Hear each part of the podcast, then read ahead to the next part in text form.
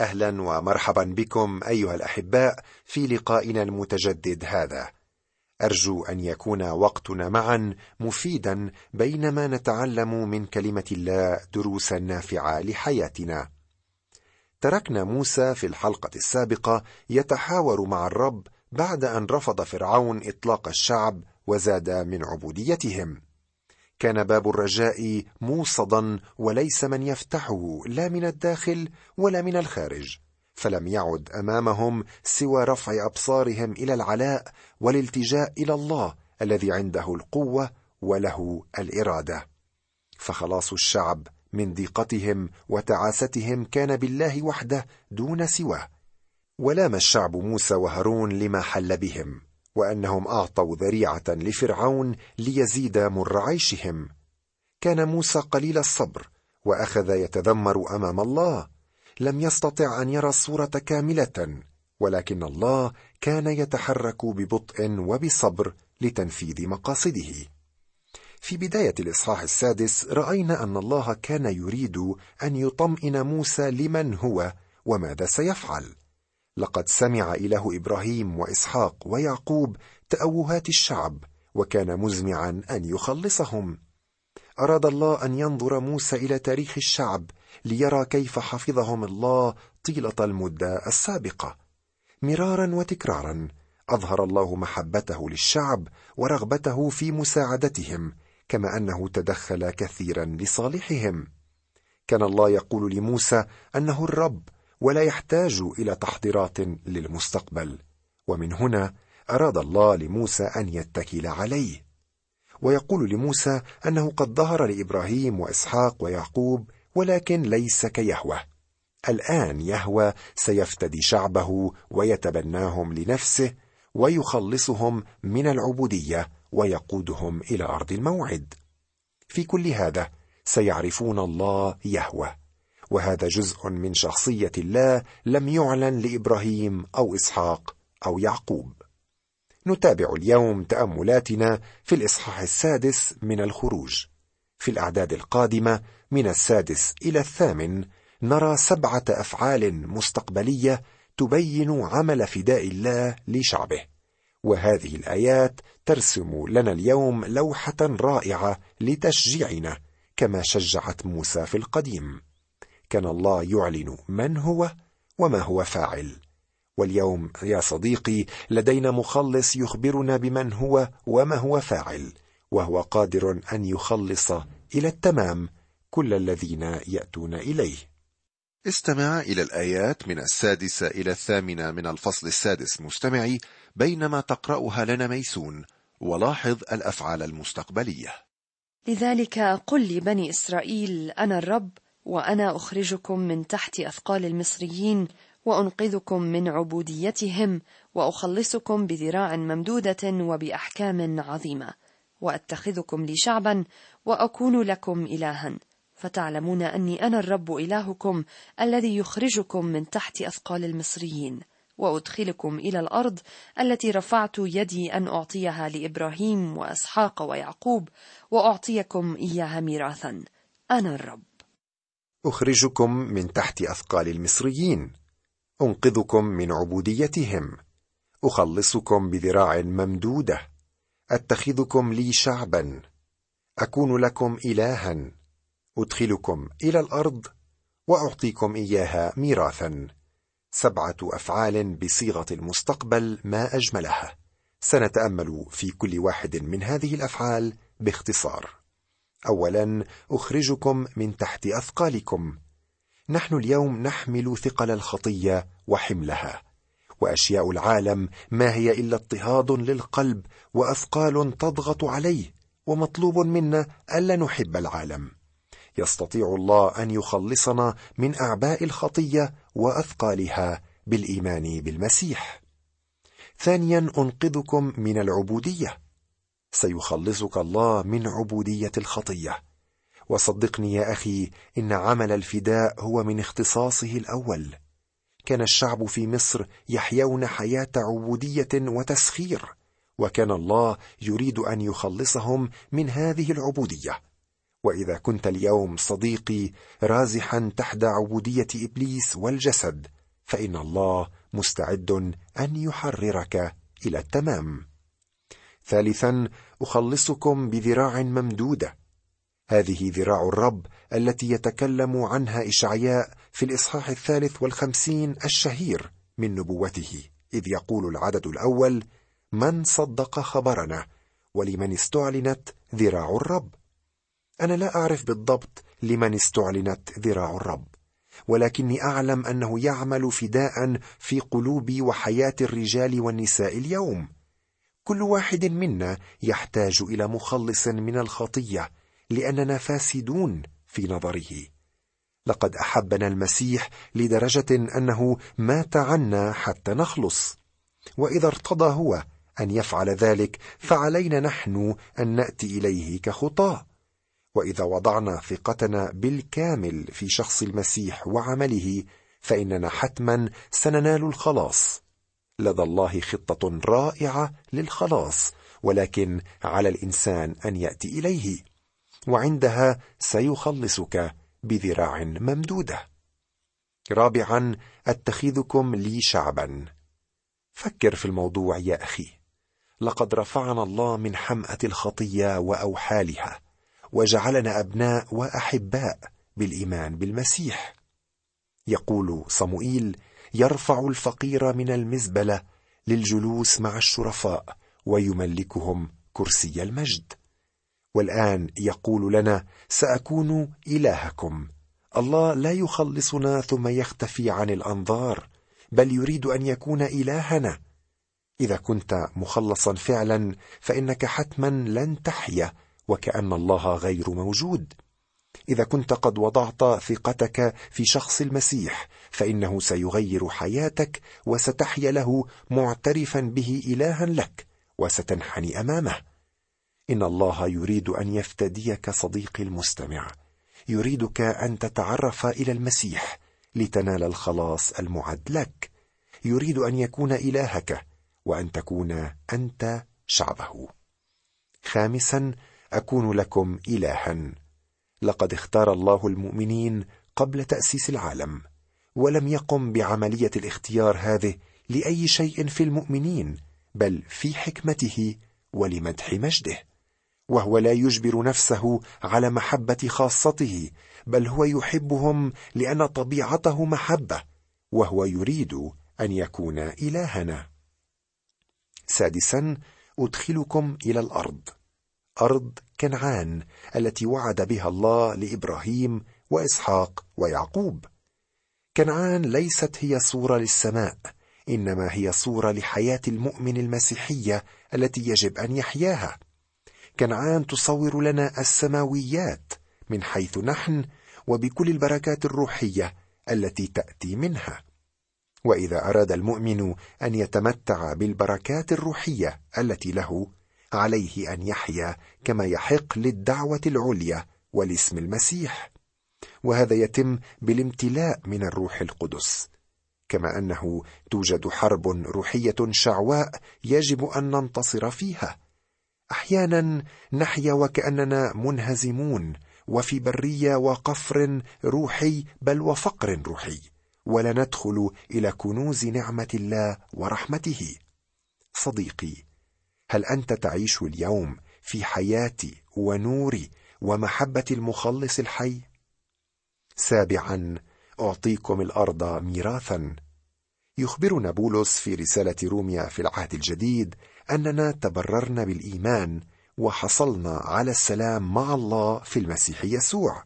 ومن هنا أصبح لنا دخول لدى الله وفرح في الضيق. وأتى روح الله وسكن فينا. وظهرت محبة الله حقيقة في حياتنا. انقذنا من الغضب الآتي ومن الضيقة العظيمة.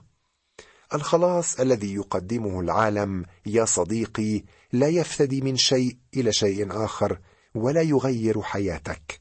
الخلاص الوحيد الذي يفعل ذلك هو خلاص الله في المسيح. وهو الخلاص الوحيد الذي يأتي بك إلى السماء ويعطيك كافة الامتيازات الروحية التي تكلمنا عنها. ألا تجد مستمعي في كل هذه الأقوال نعمة الله الغنية؟ لأن الرب أعلن نفسه فيها لقلوب شعبه أنه كان مزمعا أن يعمل فيهم ولهم ومعهم لإظهار مجده. نعم إنهم كانوا ضعفاء وبائسين وهالكين إلا أنه نزل تعالى ليظهر مجده فيهم ويعلن لهم نعمته ويبين ما هي قدرته في نجاتهم. ومتى علمنا أن الله قد افتقدنا وهو عارف بنا كما نحن حينئذ تزول كل مخاوفنا وتتبدد كل أوهامنا لأننا نكون واثقين أن محبته من نحونا لا تتغير مهما تغيرنا نحن. وفي هذا تعزية قوية لنا حيث نعلم أن الله يعرف كل شيء فينا وعندما أعلن محبته إلينا كان عارفا بأردأ ما فينا ولكنه مع ذلك أعطانا ابنه وفيه سد كل إعوازنا. كنا مديونين فوق ديوننا عرف ما كان يجب عمله وأكمله بنفسه أحاط بكل مطالب الله ووفاها جميعها وقد أكمل كل شيء. وهو المستطاع له وحده أن يفعل كل ما يفعل بنا. ولا يمكن أن يملك على القلب السلام إلا متى تحقق الإنسان من هذا الحق الثمين. وعرف أن جميع مطالب الله قد أوفيت بالتمام. أرجو يا ميسون أن تقرأ لنا الآن من العدد التاسع وحتى الثالث عشر من الأصحاح السادس. فكلم موسى هكذا بني إسرائيل ولكن لم يسمعوا لموسى من صغر النفس ومن العبودية القاسية. ثم كلم الرب موسى قائلا ادخل قل لفرعون ملك مصر أن يطلق بني إسرائيل من أرضه. فتكلم موسى أمام الرب قائلا هو ذا بنو إسرائيل لم يسمعوا لي فكيف يسمعني فرعون وأنا أغلف الشفتين؟ فكلم الرب موسى وهارون وأوصى معهما إلى بني إسرائيل وإلى فرعون ملك مصر في إخراج بني إسرائيل من أرض مصر. وجد الشعب صعوبة في تصديق موسى لأن تدخله لم يساعدهم بل زاد من همهم وأحمالهم. اذا يرفض الشعب موسى ويرفضه فرعون ويطلب الله منه أن يذهب إلى فرعون مرة أخرى لكنه يتردد. لماذا؟ لأن عينيه كانتا على الظروف الصعبة وليس على الله.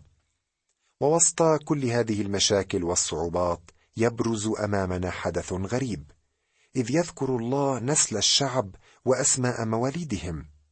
كما قلت إن هذه الأسماء مضجرة ولا تجذب لقراءتها ولكنها مهمة في نظر الله. كل شخص هو مهم ومميز لدى الله. وأنت واحد من هؤلاء يا صديقي. أقرأ من العدد الرابع عشر. هؤلاء رؤساء بيوت آبائهم بنو رأوبين وبنو شمعون وهذه أسماء بني لاوي بحسب مواليدهم جرشون وقهات ومراري. وكانت سنو حياة لاوي مئة وسبعا وثلاثين سنة. جرشون وقهات ومراري هم أبناء لاوي الذين سيتولون مسؤولية خيمة الاجتماع في البرية. والمهم أيضا في هذه الأسماء أنها في نهايتها تقود إلى المسيح. يخبرنا العدد الثامن عشر عن نسب موسى وبنو قهات عمرام ويسهار وحبرون وعزيئيل. وأخذ عمرام يكابد عمته زوجة له فولدت له هارون وموسى. وكانت سنو حياة عمرام مائة وسبعا وثلاثين سنة. هنا نرى والدي موسى وهارون عمرام وزوجته يكابد.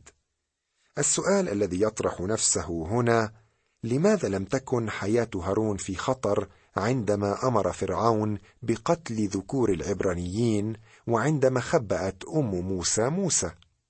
السبب بسيط وأن هارون كان أكبر سنا من موسى وعندما ولد لم يكن قرار القتل قد صدر بعد. نتابع تأملاتنا في الأصحاح السادس من العدد السادس والعشرين لأن الآيات السابقة تواصل الحديث عن الأنساب. سأطلب من صديقتنا ميسون أن تقرأ لنا من العدد السادس والعشرين وحتى نهاية الأصحاح. هذان هما فرعون وموسى اللذان قال الرب لهما اخرجا بني إسرائيل من أرض مصر بحسب أجنادهم. هما اللذان كلما فرعون ملك مصر في إخراج بني إسرائيل من مصر. هذان هما موسى وهارون. وكان يوم كلم الرب موسى في أرض مصر أن الرب كلمه قائلا أنا الرب كلم فرعون ملك مصر بكل ما أنا أكلمك به. فقال موسى أمام الرب ها أنا أغلف الشفتين فكيف يسمع لي فرعون؟ رأينا في العدد الثاني عشر أن موسى كان واهن العزيمة. لا أحد يقبله. وهنا يتحرك الله ويعطي خلفية موسى. كان عليه أن يعيش حسب ما يقول قبل أن يخلص الشعب. والحديث عن النسب يثبت الأقوال ويعلي من قيمة مصداقية الشخص. صديقي المستمع هناك فئة من الناس اليوم تقول أنه لا ضرورة للإيمان بولادة المسيح العذراوية ولكن هذا غير صحيح لأن ولادة المسيح العذراوية هي جزء من مصداقيته فلو لم يولد كذلك لما كان مؤهلا لتخليصنا. صحيح أن خلاصنا يعتمد على موت وقيامة المسيح فقط ولكن بعد الإيمان ستجد أن ولادة المسيح العذرويه كانت مهمة جدا لتثبت أنه من الله وأنه فعلا كما يقول عن نفسه. كذلك الأمر بالنسبة لموسى. كان عليه أن يظهر من هو لا سيما أنه غاب عن الشاشة لمدة أربعين سنة. وهنا يظهر نسب موسى أنه من سبط لاوي ابن عمرام ويكابد. تأتي الأنساب لتعطي موسى الاعتمادية اللازمة لثقة الشعب فيه ولإتمام العمل في مصر. وبناء على ذلك يجدد الله دعوته لموسى وهارون. وهنا يتذرع موسى ثانية. العمل الذي كان سيعمله لم يكن مسرا. حتى بعد أن تبين أنه من سبط لاوي رفض. كان موسى يعلم أنه النسل الصحيح ولكنه كان مترددا وقليل الإيمان. انتقل إلى العدد الأول من الإصحاح السابع مستمعي على أن نتابع الإصحاح كاملا في الحلقة القادمة. فقال الرب لموسى انظر أنا جعلتك الها لفرعون وهارون أخوك يكون نبيك. هذا أفضل تعريف تجده للنبي.